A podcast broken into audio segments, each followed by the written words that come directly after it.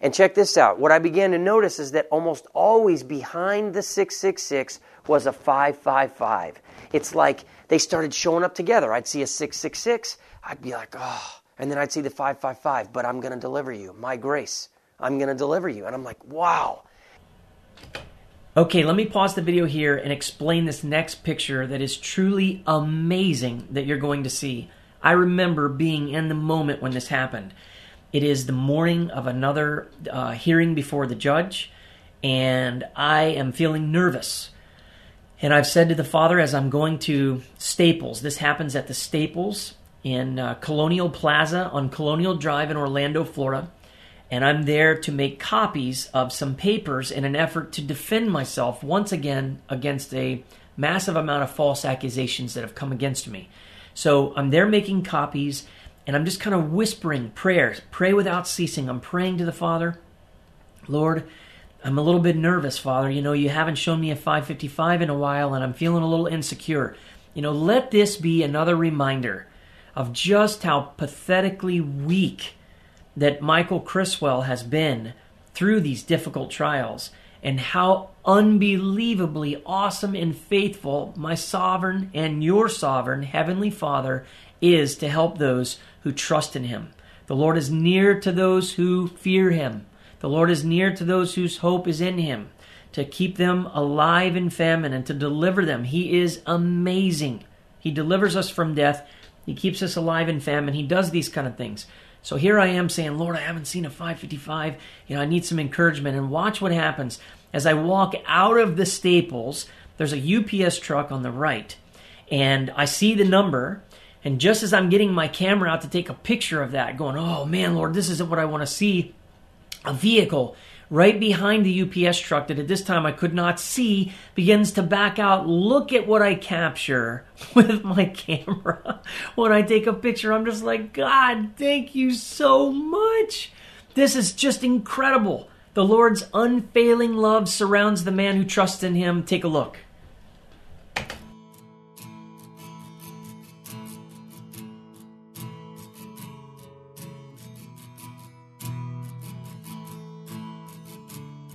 Okay, so let me explain to you the amazing thing that happened after I saw this picture. It'd be one thing to see this picture and go, oh, that's cute. That's a coincidence, Mike. Way to go.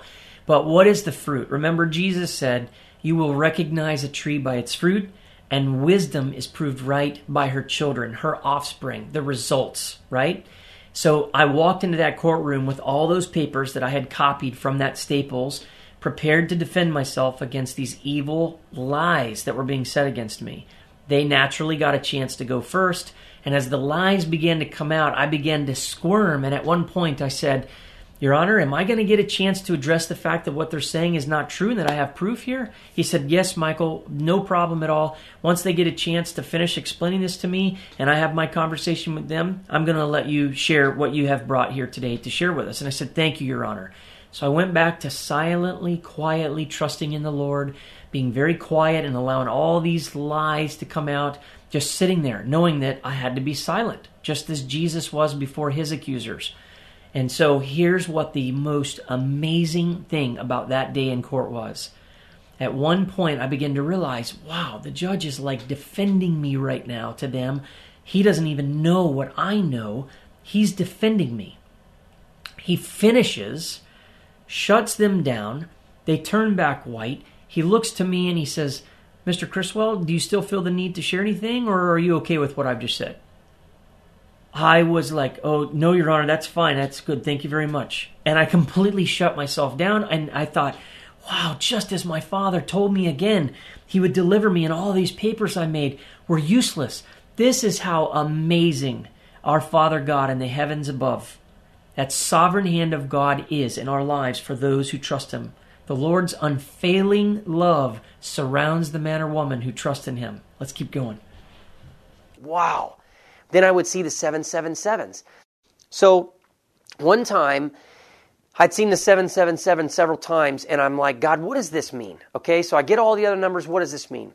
Well, I'm studying in the book of Revelation one morning, and I'm in the early uh, ex- explanation, the, the introduction part of Revelation. And I notice that it says in fact, in my Bible, it says right here in the introduction to the book of Revelation, it says that uh, there's a distinctive feature, which is the frequent use of the number seven. The number seven appears 52 times in the book of Revelation, and it says symbolically the number seven stands for completeness. And as I read those words, I felt like God was saying to me, This season is almost complete. Hang in there. We're almost done. It was like God was saying, I know this has been rough. I know this is a long battle. I know this is ugly, but hang in there. It's almost done. I'm warning you every single time something bad happens. I'm covering you in my grace 555. I will deliver you, and this season is almost complete.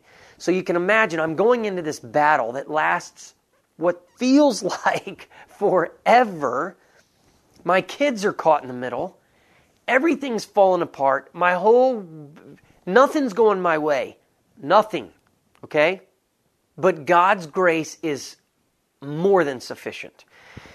So, this brings me to skipping a lot of details.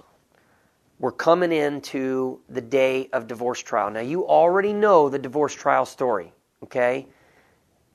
What you do not know, because it's so, been so difficult for me to figure out how to tell this, is in February 16th of 2012, when I had the divorce trial, and I got that amazing victory when I walked out of that courtroom completely shocked because it looked like, you know, the Egyptians had been hot on my tail all day long. I'm standing at the edge of the Red Sea and I'm doomed to die.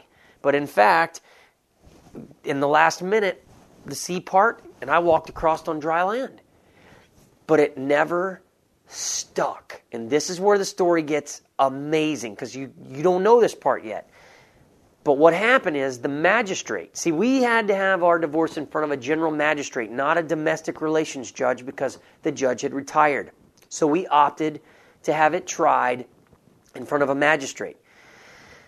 Well, that morning I had seen 555 five times on the way. Now remember, that means I'm going to deliver you. But I also saw 666 one time I had been so excited, and that 666 brought me back down so that I would walk in even keel. God didn't want me going in there like a hot potato. So, as you know, I went through the whole day feeling like, man, God, this isn't going the way you told me it was going. I've been, I've stuck everything on this.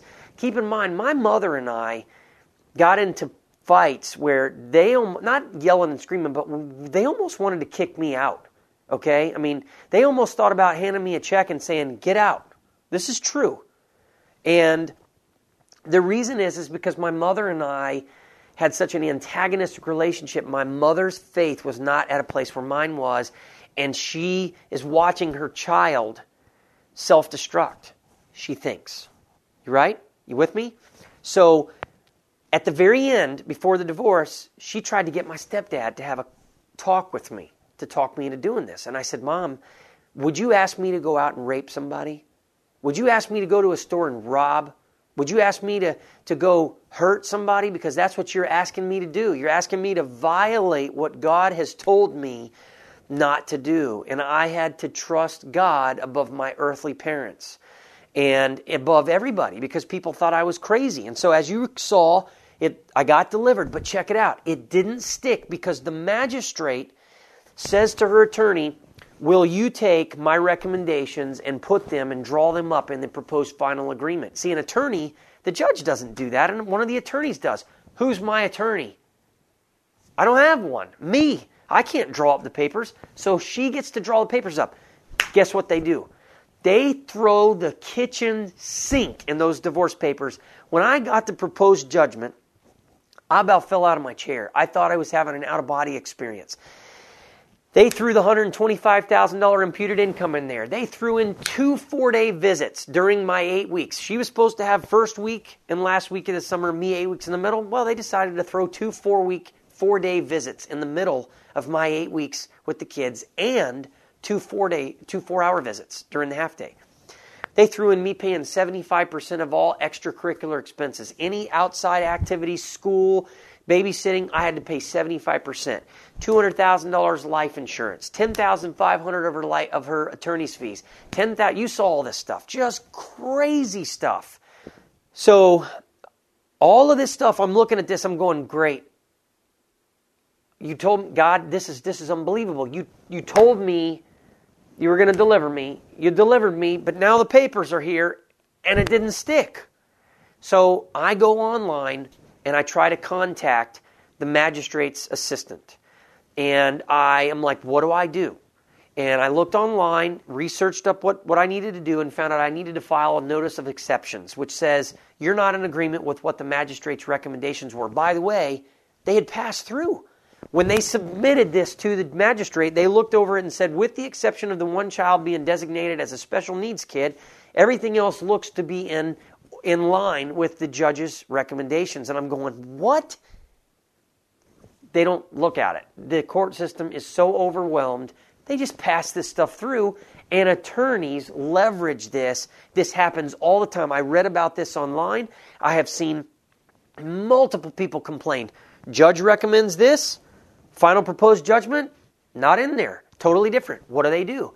So I filed my notice of exceptions. I was able to get a hearing, and they allowed me to appear over the uh, telephone. Problem is, it's with a domestic relations judge. So watch how trickery this is. It's not going to be with the magistrate who tried it. It's now with another judge who doesn't have any idea what that judge said. So I have to produce a transcript. So I order an audio copy of the, the program, and then I have to pay a court reporter to transcribe, and I have them transcribe the last 30 minutes, which was the judge's recommendations. Okay? So I turn this into the court. I'm on the phone, and in the first Two minutes. His attorney is trying to, to throw the whole thing out on a technicality. The judge ignores her technicality, but then says, I'm sorry, Michael, I'm afraid I'm going to have to throw this out. And I'm like, why? You didn't provide the full transcript. You only provided the last part of it. And I said, Your Honor, the matters in dispute are over the matter of the final judgment. The judge made his recommendations for that in the last 30 minutes. All the matters in dispute are covered in that last 30 minutes. Sorry, Michael, you needed to have provided the entire thing. It was going to be $2,000. I didn't have the money to pay $2,000 to transcribe. I mean, can you, how would you feel? Okay? Judge favors you, gives you his word, puts it in the paper, and now you got to turn around and spend $2,000 to prove that the judge said what he said and that this is not what the judge said? I was like, I cannot believe this. So I'm just continuing, God, help me. What do I do? What do I do? I keep seeing 555. But here's where I went wrong. And this is one of the only times I'm going to stop and share a lesson that I learned. I'm going to share more about this story and more lessons down the road because it's important that people understand what real biblical Christianity looks like. And it's important that people understand that God's word is true. 100%. There's nothing more true than what you will read in this book. I love this book. This is God's holy word. It is true, it is faithful, it is real, it is more real than the couch I'm sitting on.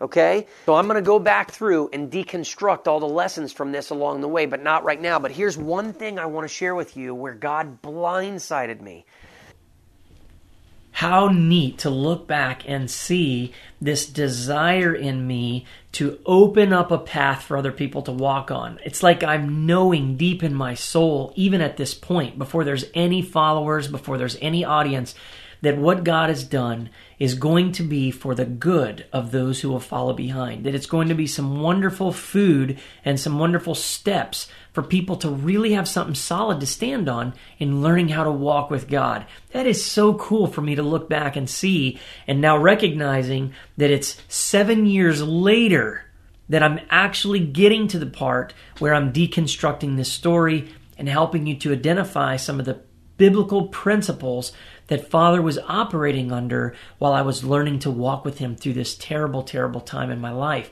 I believe it's Psalm 75 2, where God says, It is I who choose the appointed time. Such it is. So for now, I'm going to continue to let this guy, since he's so full of passion and conviction and truth right now, I'm going to let him continue to tell you the story and deconstruct. This truly is an important lesson, what I'm getting ready to share. And I don't think anybody can say it better than the guy who was in the hot seat. So I'm going to let him say it and then uh, we'll continue on with a little more. And then at the end, I'll add some of Michael's Big Brother commentary um, to kind of wrap up this day's lesson. May God continue to bless you as you listen.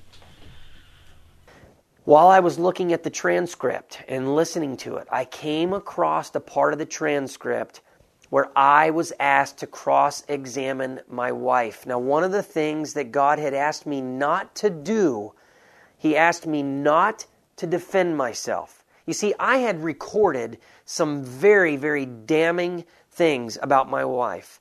She had put me in a position where she was beginning to be so dishonest I knew I needed to protect myself and I needed to protect my children because she was now waging a war where she was no longer playing by the rules. She knew she was being recorded, it didn't stop her.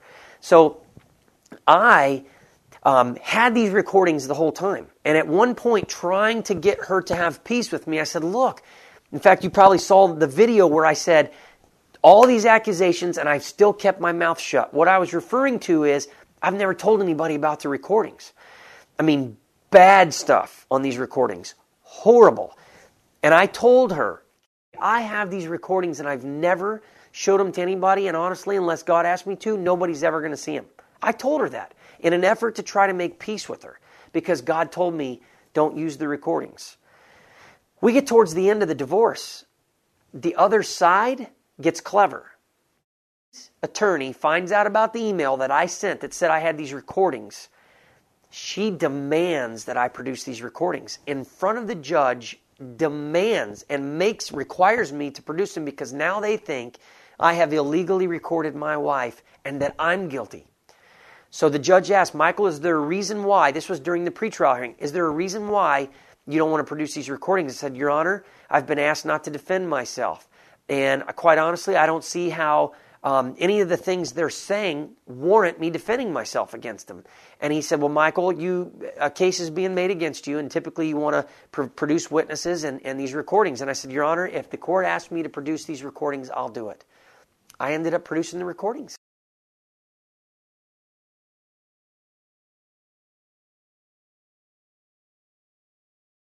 And I gave them to the, to the judge. So, halfway through the day and trial, I go to lunch, and my mentor and a good friend of mine, Dr. Baldassar, take me to lunch. I'm white as a ghost. I mean, I'm like getting beat up. I'm like, guys, they're killing me in there. It's bam, bam, bam, bam. You don't know where to turn. You don't know what to defend against. So I'm white. And I'm at lunch. They're trying to put life back at me, and they're like, Mike, you got to tell him to listen to the recordings. You got to tell him to listen to the recordings. You got to defend yourself. You got to prepare some things to tell him, uh, you know, to defend yourself. I caved in. Remember, God had told me not to defend myself. So here I am back in there, and the judge gives me the opportunity to cross examine. After I'd gone in from lunch, gone back from lunch, I said, Your Honor, I believe that the court should hear these, these recordings. And he ends up dismissing them and says, I don't necessarily think that they're necessary at this point." point, and you know that gets up into some other issues and da da da da da da. So he didn't feel the need to listen to the recordings. All right. Well, God had told me He was going to do this in an unusual way. Remember, so now I know why the recordings weren't played. Nevertheless, He says it's your turn to cross-examine your wife, and I had made a list of about 15 different things I wanted to to to, to knock her off of her rocker with, and I went down this list of questions as I was listening to the recording during making of the transcript, God says to me, Michael, this is why you're still not divorced. I was like shocked. You were not obedient, son. Partial obedience is not obedience. And I was just crushed. I defended myself. I turned around and returned wrong for wrong. I began to, out of desperation, I caved in, I lost my faith, and I began to retaliate against my wife. I had permission to do so, but God had asked me not to. He had asked me not to, and I failed him. And he was telling me, Michael, this is why you're not divorced. Partial obedience is not obedience. And um, it broke my heart. I sat at my desk and I just cried my eyes out and I said, Father, I'm so sorry. Please forgive me, Lord. And I just begged them to forgive me. And I said, God, give me another chance. Lord, I promise I'll, I'll, I will trust you fully. Just please give me another chance. And um, I just caught my breath, and and um, a couple hours later, I'm like, God, please, will you just show me a number, Lord? I said, would you just show me that you're still with me? Show me that we're good again, Lord, because by this time, I had gotten so used to God showing me these numbers and letting letting me know that He was with me. I just wanted to know that we were back together again. And um, by God's grace, he started showing me the 555 again and the 777 and I was just so excited. I was like, "Thank you God. He was giving me another chance. This is God's grace. If we repent, he is faithful and just and will forgive us of all unrighteousness." Wow. Amen to that. Amen to that. Now, I want to share something with you that is incredibly remarkable. I had no way of knowing what I'm about to share with you today was going to happen. This is another just incredible instance of God's sovereignty. So, I have not watched these videos in any great length or any detail at all previous to me sitting down to do this. This interview was shot seven years ago I believe about probably three or four years ago, I broke up a long interview into multiple pieces, kind of as we're doing now, but just little short tidbits. And I went through and started making titles to do this deconstructing the story that I've just mentioned that I would do in the future here. But it wasn't God's timing, and that's why you have never seen it, um, and I never produced it. So I don't watch these videos until the morning I'm doing this. Then I kind of watch through and I know my story well enough and I know the Bible well enough to watch this and then to instantly, with God's help, again through prayer, I ask Father to give me to you what you need to hear and the principles that He wants me to highlight. So I've been doing this, trusting God to do this. This morning, something extraordinary has happened. Um, I had no idea that today was going to be part four which actually comes from a sequence over here, part 14. There was multiple sequences from a previous story that I had to pull this out of. So I now have just shown this clip to you where I'm talking about partial obedience is not obedience. You heard those words come out of my mouth. Um, now I want you to hear what I wrote this morning in my journal entry before I ever had any idea what the subject matter was going to be in today's video. It has absolutely nothing to do with it. This, my friend, is astonishing. I'm just going to read to you exactly what I wrote. So here is today's message, and this is an, a, a, an important lesson. I want you to understand you have to see how seven years later, okay, like to the day here, okay? I mean, I'm doing this, I shot this seven years ago. Here's seven years to the day later, I'm doing this video. This is incredible, okay?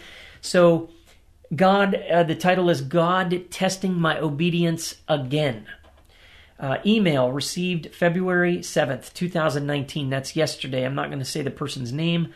Um, name, email address, subject, a message from my heart to you. Incidentally, I've received a few of these emails, but just listen to this and you're going to see how amazing this is. This principle that you and I have got to be so careful to obey. So careful to obey, even when it makes sense to nobody, even when other people that are sincere, that are loving, that are mature in Christ tell you otherwise. If you've heard differently from God, you obey God, you leave all the results to Him. Disaster can happen in your life if you do not. You know, God gave me another chance here. It's extraordinary because he saw my ignorance and he saw how much I wanted to obey him. But he saw that I obeyed him right up to the very point that I could, and that my lack of maturity and lack of understanding caves in to the pressure of the situation and to an authority. Romans 13 says I'm to be under the authority of the government. And I remember justifying, going, you know, this judge is telling me I need to defend myself. I am supposed to obey the law of the land. Even though Christ was silent before his accusers, you know, I am not Jesus. Um, my friends are all pleading with me. And, and honestly, there was a lot of pressure on me at this moment to not disappoint my friends. I loved these two men, Larry and Brent. They were two of the most respected people in my life at the time. They loved me. I loved them. I had tremendous trust for both of them. And they're sitting there across that lunch table saying, Mike, you got to defend yourself. You got to do your part in this. All the while, as you heard, Father has told me, Don't defend yourself. You know how unbelievably difficult this moment was, okay? But God gave me another chance. Far be it from me to ever forget that lesson and the one you're about to hear in my journal today and repeat that mistake. I was on my face this morning before God, asking Him after writing this journal entry, please, God, may I always tremble at this word and at this passage of Scripture. And God, may I never, please, God, May I never forget this lesson. My friend, I tell you the truth, I could lose everything just like that. No different than Saul did in this passage if I delay obedience or I partially obey God when He asks me to do something. When you hear this journal entry, perhaps you and several of you that need to hear this will understand why I am so absolutely stubborn about obeying God and telling and doing exactly what He tells me, no matter what you think. That it, that's what I mean. I mean you, whoever you are, no matter how sincere you are, no matter how mature you are, no how matter how long you've been following God longer than me, I will never listen to you or anybody tell me to do something that my Father has not. Look, I care about you. I care about your feelings, but only up to a point. If it means caring about your feelings at the expense of obeying what I know God has clearly told me, you're out anybody's out. My wife is out. I've disobeyed what she has thought uh, many times because I'm not called to listen to my wife. Adam made the very biggest mistake in the Bible by listening to what his wife told him. Hey, you want to try some of this delicious fruit? It's amazing. Now I can see good and evil. You ought to try it out too. We can both die here together, like Romeo and Juliet. They're essentially the first Romeo and Juliet, aren't they? But here's my point don't ever don't ever disobey God at the expense of what some well meaning person. There's plenty of trolls on the internet. There's plenty of haters. There's plenty of people that are ignorant. There's plenty of people that have nothing to do with their time but to hate on other people who are uh, ahead of them or stand for something that they don't have. I'm not talking about those kind of people. Those people, for me, are easy to ignore. I'm talking about the people who are sincere, people who are loving, people who mean very well, people who have an insight into God, people who perhaps have spiritual maturity and may come along to you and say, If I were you and it were me, my friend, I tell you, you could lose every bit of God's blessing in your life, and all that God has planned for you could go straight down the toilet, just as it did for King Saul if you don't learn to obey his voice above any and all other competing voices. Take a listen. Hi, Michael. I just want to let you know how much I love what you do and what God has done in your life. Notice this is sandwiched very well. It's very kind. I believe this lady is very sincere. She's not saying you're an idiot, you're an adulterer, you need to leave your first wife, go back to your, I mean, leave your current wife and go back to your ex wife. None of that garbage. I watch your videos and congratulate you and Persis on your new home. In watching your recent video, something struck me and I wanted to share with you with love. See, I believe her heart is very sincere in this. It is good Oh, she says, Is it good to still mention your past and what your wife did and how she had an affair with that young employee? Incidentally, he's much older. Seven years on, shouldn't we not let go and forget it? Very legitimate question. The more you mention it, the more it shows that something isn't right. Cover her sins, brother, and let it go. Incidentally, the Bible teaches us to cover the sins of a believer, not of a hypocrite. It's very important to notice this. If we take her, cover her sins, brother, and let it go, then we need to look at Paul speaking to Elymas, Paul speaking to Simon the sorcerer. We need to look at Stephen looking at Acts 7 against all the teachers of the law, all the Pharisees, all the Jews. We need to go back and say the same thing to Jesus. Jesus, Matthew 23, you need to cover their sins, brother. But if you'll notice, nowhere in Scripture, not one place I challenge you to find, does God ever cover the sins of a hypocrite. He covers over the multitude of sins, and as are we of those who we're in fellowship with, those who sincerely love God, who have been born again, and who have stumbled in a moment into sin, not those who first or Titus 1:16 claim to know God, but by their actions deny him, showing themselves to be hypocrites. God has never asked that. On the contrary, it says to expose those things. Jesus, did he not say, There is nothing hidden that will not be made known or concealed that will not be brought out into the open? He says this. These are his teachings. Everything exposed by the light becomes visible. She says, Make no mention of your past other than what God did for you and how he changed you. Hearing the comment that even your son called and asked what the guy's name was didn't seem to fit what you are doing. I am divorced also and try not to raise my past other than to say I made a poor choice as I was rebellious at that time when I married, so forth and so on.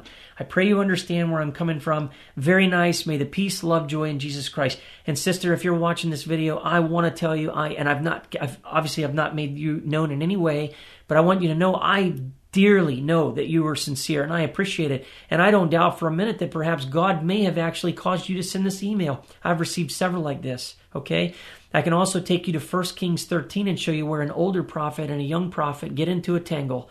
And God uses the older prophet to test the younger prophet. And God indeed speaks a word intending to deceive the younger prophet, to see if the younger prophet will in fact obey the first word he heard from God, not the hey, I'm a prophet too. I've heard from God also on your behalf. Here's what you need to do. If you haven't heard that story in 1 Kings 13, you need to go listen to it because that young man, sincere as he was, absolutely stubborn on obeying God, was yielded to. He yielded to the older prophet. He ends up losing his life and being devoured by a lion. God tested him and found him wanting. Far be it from you Far be it from me to do it.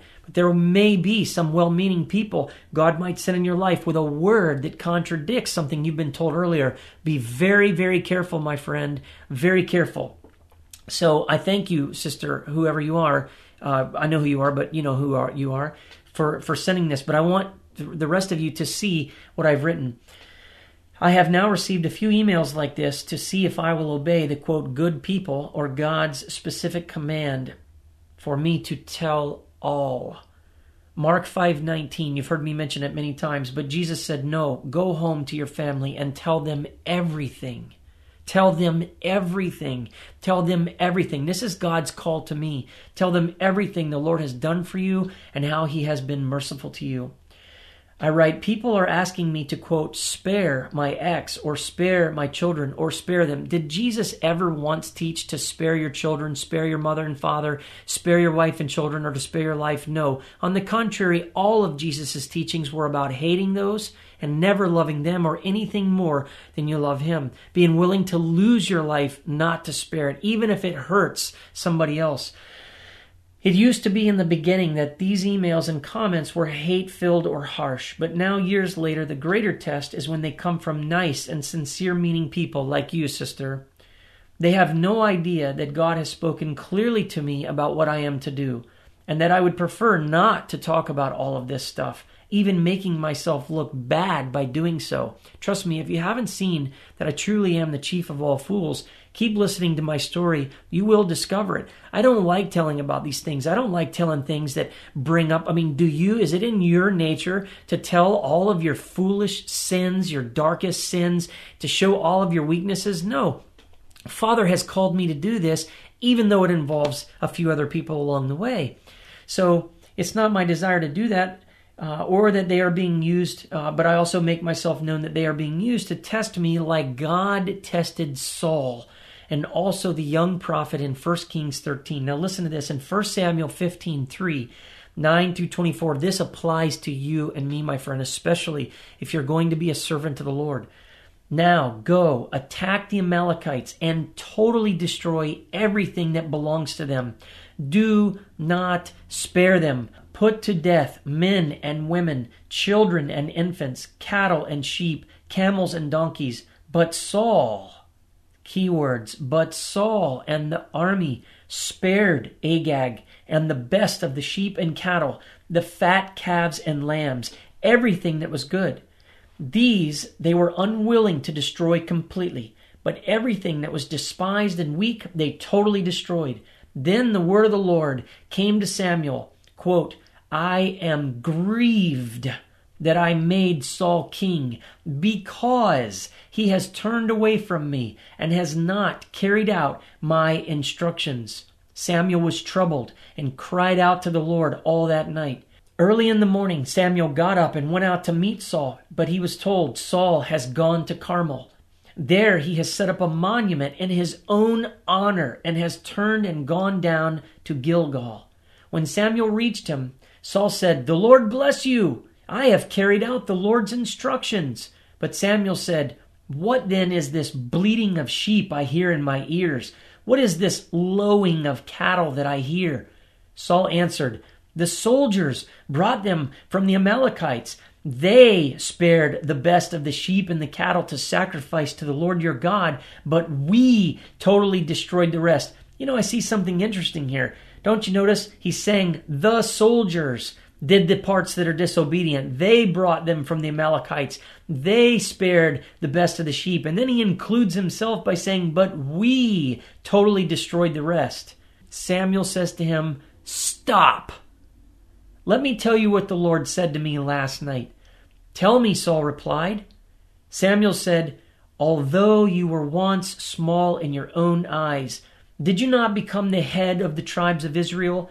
The Lord anointed you king over Israel, and he sent you on a mission saying, Go and completely destroy those wicked people, the Amalekites. Make war on them until you have wiped them out. Why did you not obey the Lord? Why did you pounce on the plunder and do evil in the eyes of the Lord? But I did obey the Lord, Saul said. I went on the mission the Lord assigned me. I completely destroyed the Amalekites and brought back Agag, their king.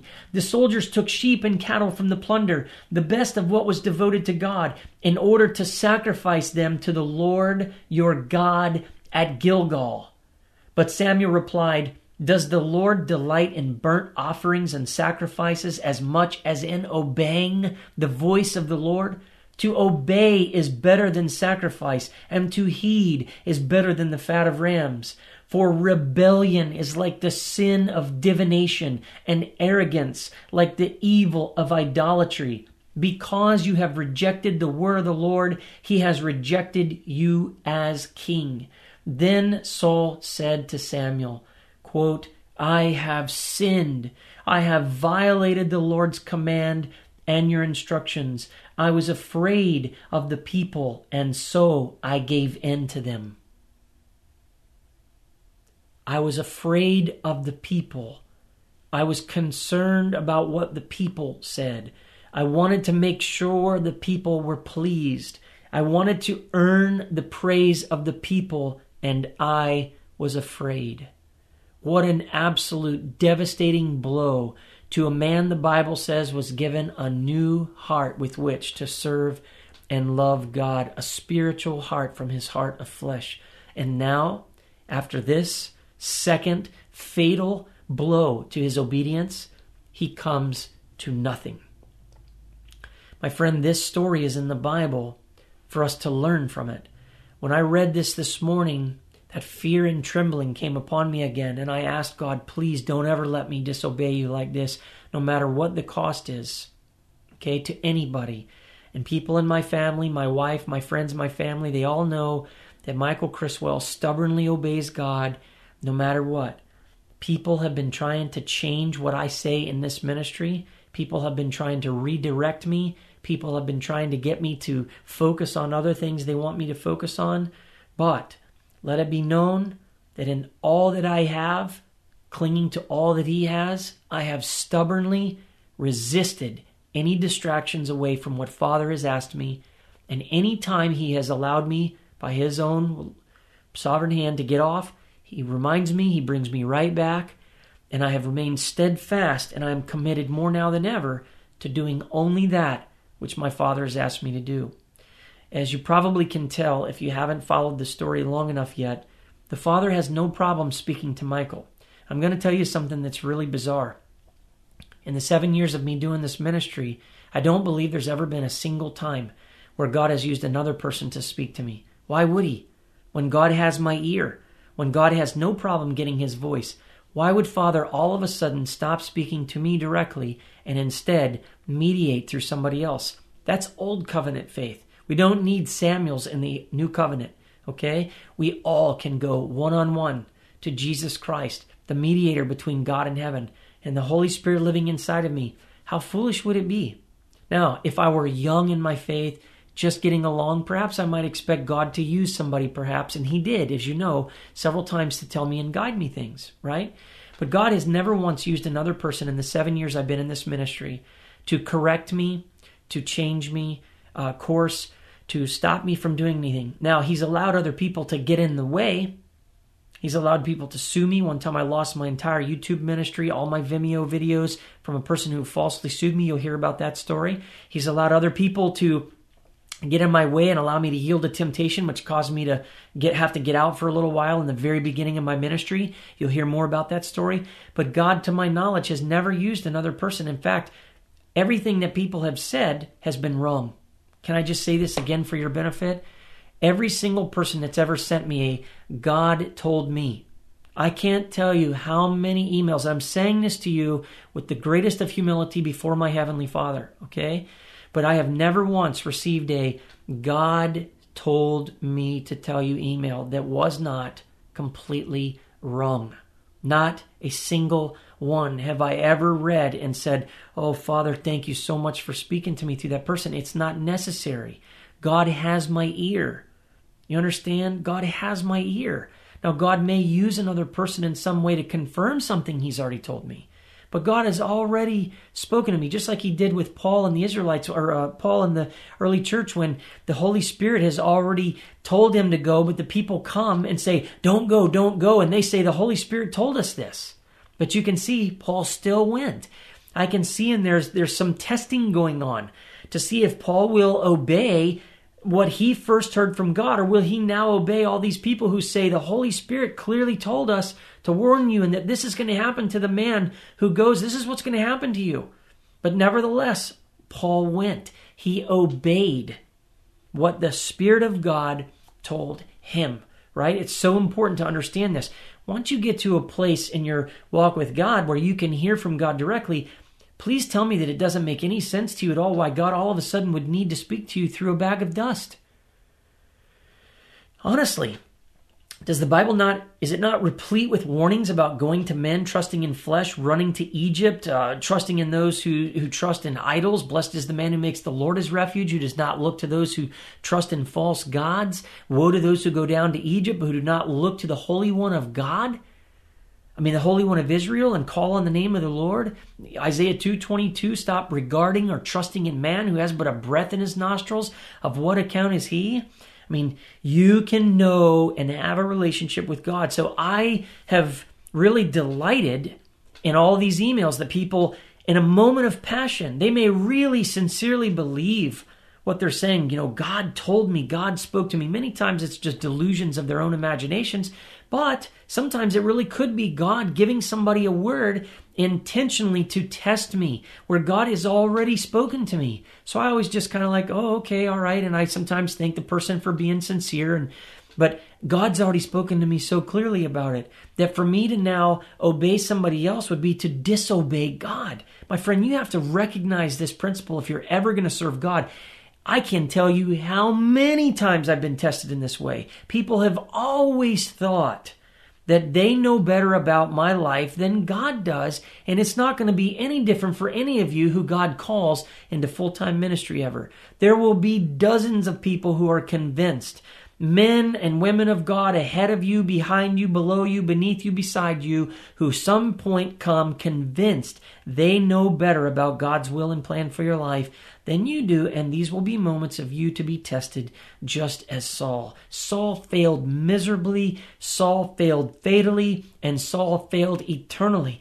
May it not be that this happens to us, and thank God Almighty for these incredible lessons. Partial obedience, I write in my journal entry, is not obedience. Like the older prophets sent by God to the younger prophet, they are sent to test me. 1 Kings 13. This morning, while listening to The School of Obedience by Andrew Murray, the Lord blessed me with the connection between this story of Saul and the principle of obedience and those who are now commenting or emailing me to spare my ex wife. My friend, do you see the connection? Do you see it?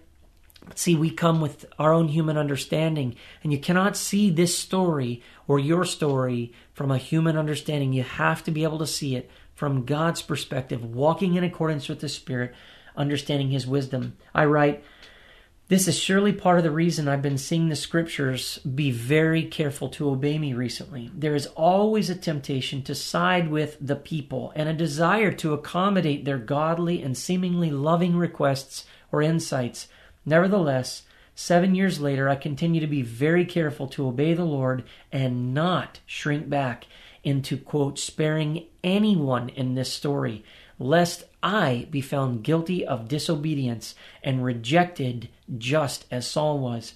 Even when my own wife Persis, it's a story that you'll hear down the road, when she began speaking against my speaking about my ex in this story, I held my ground and God eventually gave her light to not stand against the work he asked me to do.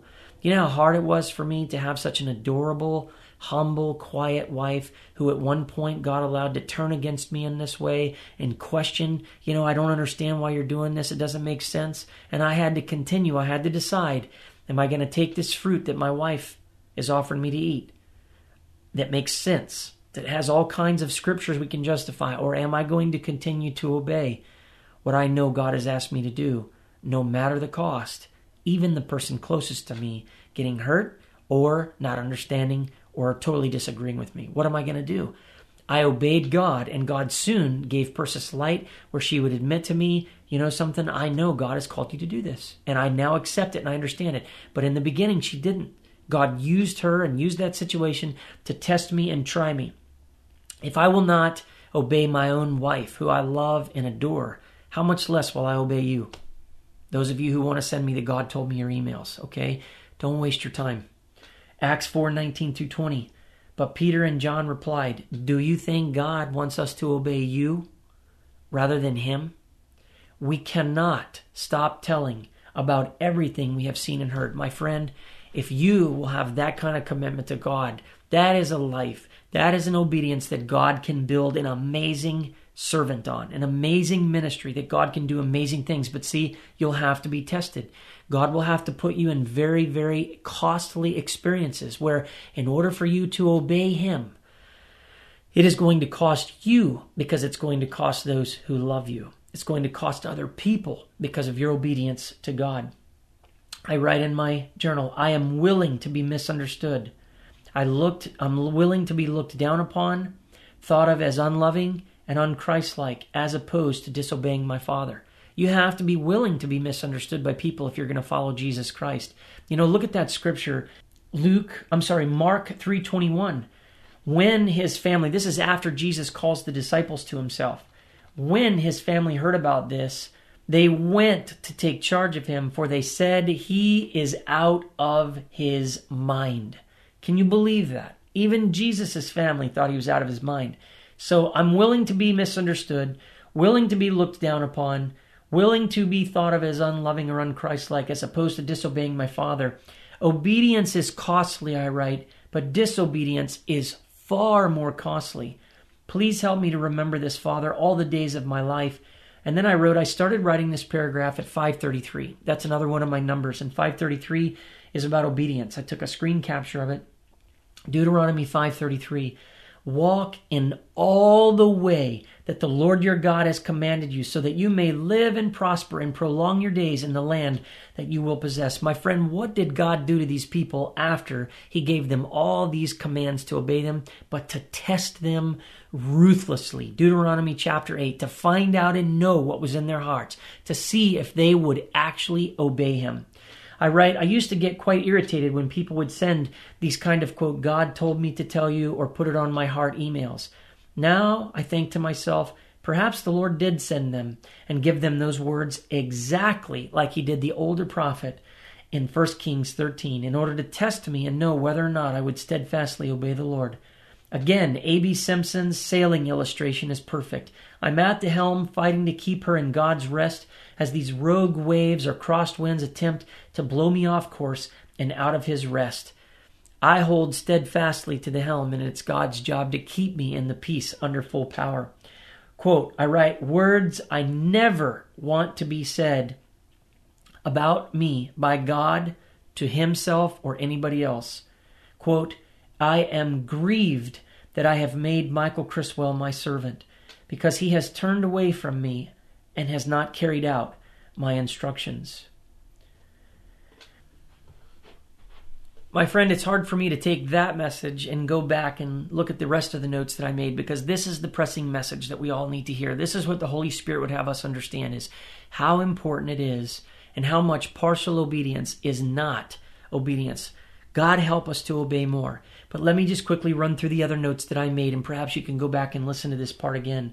But, um, you know, I talk about my parents really struggling with all of this. They thought I was nuts. I just quoted you Mark 3:21 where even Jesus Christ's parents thought he was nuts. And remember John 15:20, remember the words I spoke to you, no servant is greater than his master. If they persecuted me, they will persecute you also. If they obeyed my teaching, they will obey yours also. Also, I put on there, notice how when the final judgment seems to have been corrupted, all of my attempts to fix that corruption failed.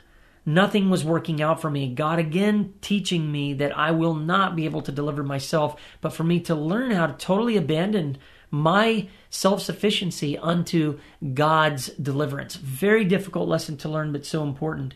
Um, and then I wrote, obeying my heavenly Father meant disobeying my earthly parents. And I kind of covered that a little bit uh, in this past message I just made. But trust me, when you go to obey God, God will ask you to do some things in accordance with His already revealed word, but and and will in His word, and then His personal will for your life as He sees you obeying His written will.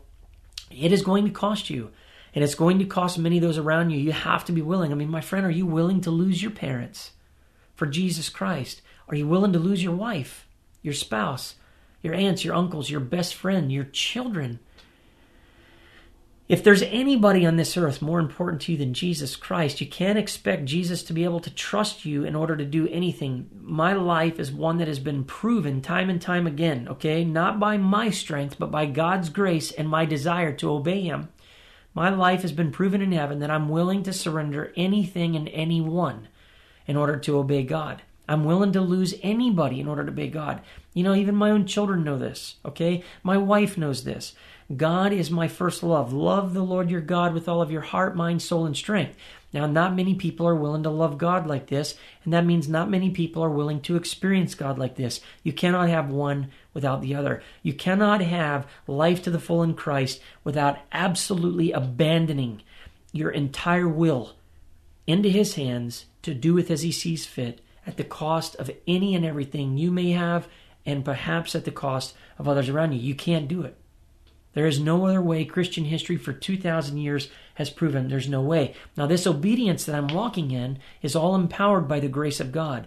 I have brought God the humility to tell him I cannot, the faith to believe he can, and the patience to wait until he does. And Father has continued to operate with me on these three parents principles. He equips me to obey Him, and as the bar, or the weight, if you will, gets higher and higher, so does His grace. Where difficulty and sin and temptation abound, the grace of God abounds all the more. I believe it's 2 Corinthians 9:12, and God is able to make all grace abound to me, so that in all things, at all times, having all that I need, I will abound in every good work. That is a scripture for you. That is a scripture for all of us. That is God's word to all of us. But I claim it. I take it like a check and I write it out. I say it when I sit down before this camera, no matter what I'm going through stomach ache, headache, uh, whatever, you name it, whatever issues, whatever devils. I mean, man, my friend, I tell you, if you could see what the devil does to try to stop me from telling you these informations, from sharing this story, if you could see the kind of stuff my poor computer has to go through it's unbelievable that the, the kind of attacks where while I'm working on the video, the computer just completely locks up for three hours. I have to restart it no matter what I do, it won't do. This same thing happened when I went to tell the main story, Trusting God in the Storm. The devil has power. He can touch electronics, your body. He can touch things. He is the God of this world. He tells Jesus that all the kingdoms of the world have been given to him and that he has the power to give them to whoever he wants. He's a powerful, formidable foe. But greater is he that is in me than he that is in the world, and we are more than conquerors in Christ Jesus. What you see now is me giving you back the wealth. I'm giving you the booty, as they call it. The pirates call it booty. Even the Bible calls it the the. I'm taking back not just the battle having been won, but I'm taking all the loot, the spiritual loot that I have warranted, that's been given to me, that I collected as the devil was fighting me and I was fighting back. God not only gave me victory, but He gave me all that loot, that spiritual treasure to keep as mine, which makes me more than a conqueror in Christ Jesus. And now, here, years later, I'm able to pass this on to you. Isn't that incredible? Isn't that extraordinary? My friend, that's all the notes I have for today. It's a little bit of a long message. May God help you and I both to tremble at His word, to be humble and contrite in, in our heart, for this is the one that God delights in. This is the one that God honors. And may we tremble at His word. His word is to be trembled at. He's a fearful, mighty, awesome, terribly amazing God. Father, we want to always obey you. Father, please help us and continue to be merciful to us, God. You, you know, Lord, have, have mercy on those of us that are still trying to learn how to obey you perfectly. Remember, Father, Psalm 103, God, you, you, this are your words that as a father has compassion on his children, so the Lord has compassion on those who fear him. For you remember that we are but dust. You remember how we are formed. Father, thank you for being so merciful to my ignorance, to my dust, to my foolishness. God, do this also for your hearers, for your brothers and your Lord, your brothers and sisters, and Father, your children that are listening to this message. God, in the name of Christ Jesus, strengthen them, help them, encourage them. Lord God, also the final thing I want to remind, Uh, the final thing I want to remind you is the mercy that God gave me. Don't be stuck on this. Oh man, I've done the same thing, Michael. Okay, I did it. You just saw it. I disobeyed. I failed. And now look at today. Look at what God was able to do. Okay? I'm not sure what God could have done if I would have obeyed him perfectly, but I'm not Joseph.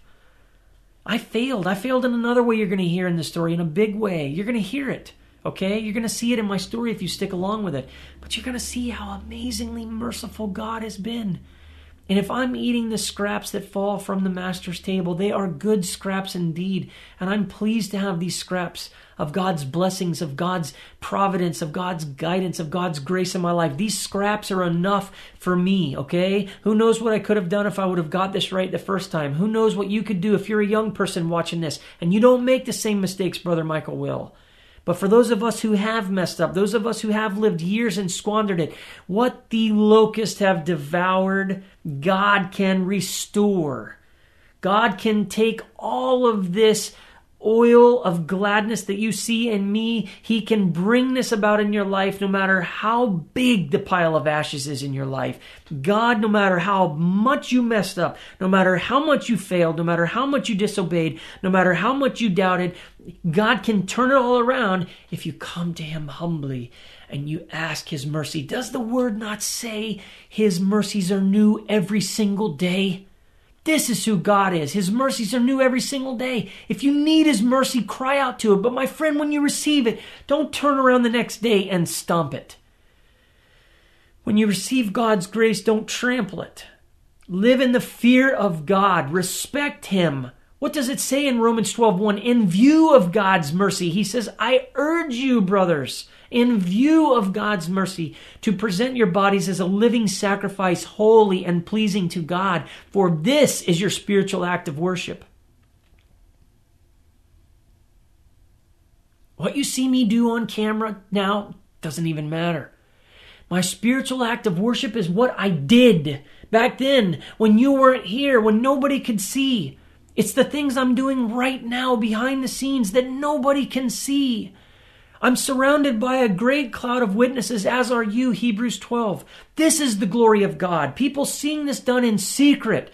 It is in secret that my life brings glory to God, that my life is a living sacrifice, not in front of this camera. In front of this camera, all I'm doing is relaying to you in obedience.